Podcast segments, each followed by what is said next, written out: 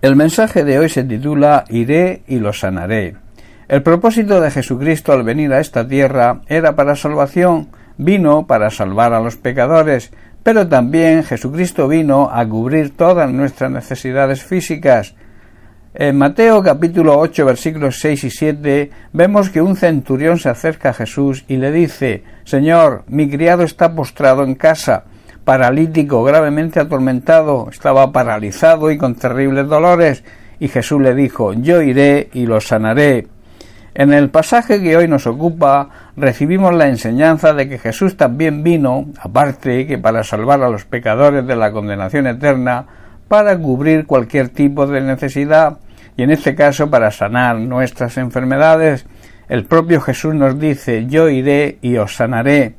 En el Salmo 107, versículos 19 al 20, el salmista habla proféticamente de Jesucristo como la palabra enviada. Recordemos que Jesucristo es el verbo, es la palabra hecha carne, hecha un ser humano. Dice el versículo 19, pero clamaron al Señor en su angustia y los libró de sus aflicciones, envió su palabra y los sanó y los libró de su ruina. Cuando clamamos a Dios pidiendo ayuda en medio de nuestra dificultad, el Señor acude en nuestro socorro y nos libra de toda angustia, de toda aflicción, de todo sufrimiento y tristeza. Cuando nos encontremos en algún tipo de enfermedad, también debemos clamar a Dios, porque Dios envió a su Hijo Jesucristo para salvarnos, pero para también sanarnos. Durante los tres años y medio aproximadamente del ministerio de Jesús en la tierra, Él anduvo haciendo el bien y sanando todo tipo de enfermedades, tanto físicas como espirituales. Y en Mateo capítulo 4 versículo 23 lo vemos, dice, y recorrió Jesús toda Galilea, enseñando en las sinagogas de ellos y predicando el Evangelio del reino, y sanando toda enfermedad y toda dolencia en el pueblo.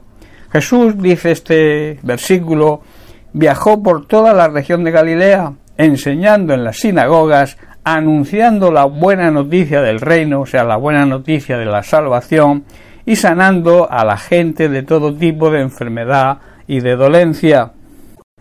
Jesucristo acostumbraba a decir la palabra adecuada en el momento preciso, y luego extendía su mano y sanaba de todo tipo de enfermedades, ya fueran espirituales como físicas, porque eso era parte de su ministerio eso era parte de su misión al ser enviado a esta tierra. En el caso del criado del centurión, el Señor dijo, iré a sanarlo.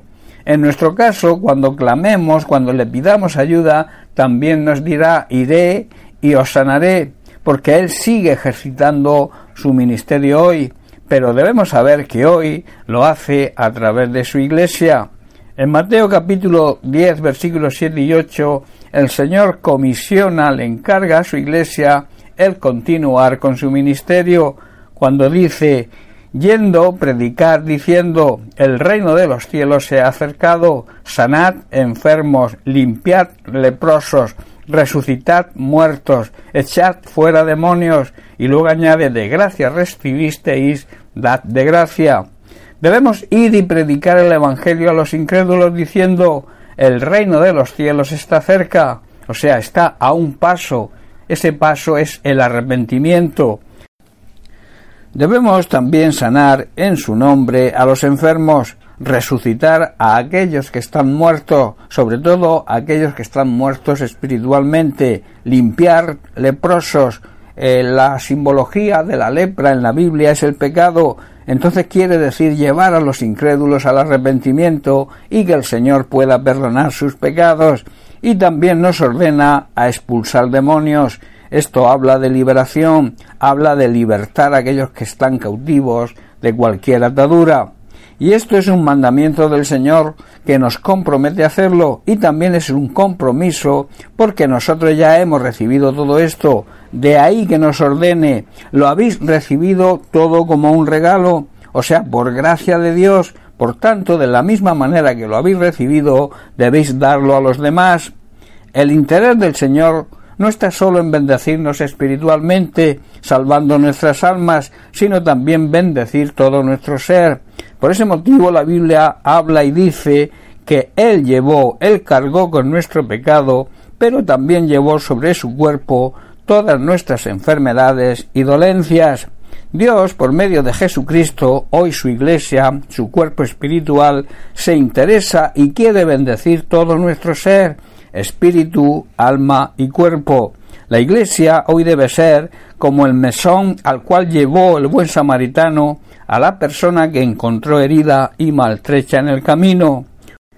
Hoy hay muchas personas heridas y maltrechas, quizás por la propia religión, y que debemos cuidar y ayudar para que sean sanadas y restauradas tanto espiritualmente como físicamente. Debemos, como Iglesia, estar dispuestos a ejercer esta labor siempre, puesto que debemos continuar el ministerio de nuestro Señor y Salvador Jesucristo. Bien, pues hasta aquí el mensaje de hoy. Que Dios te bendiga. Un abrazo.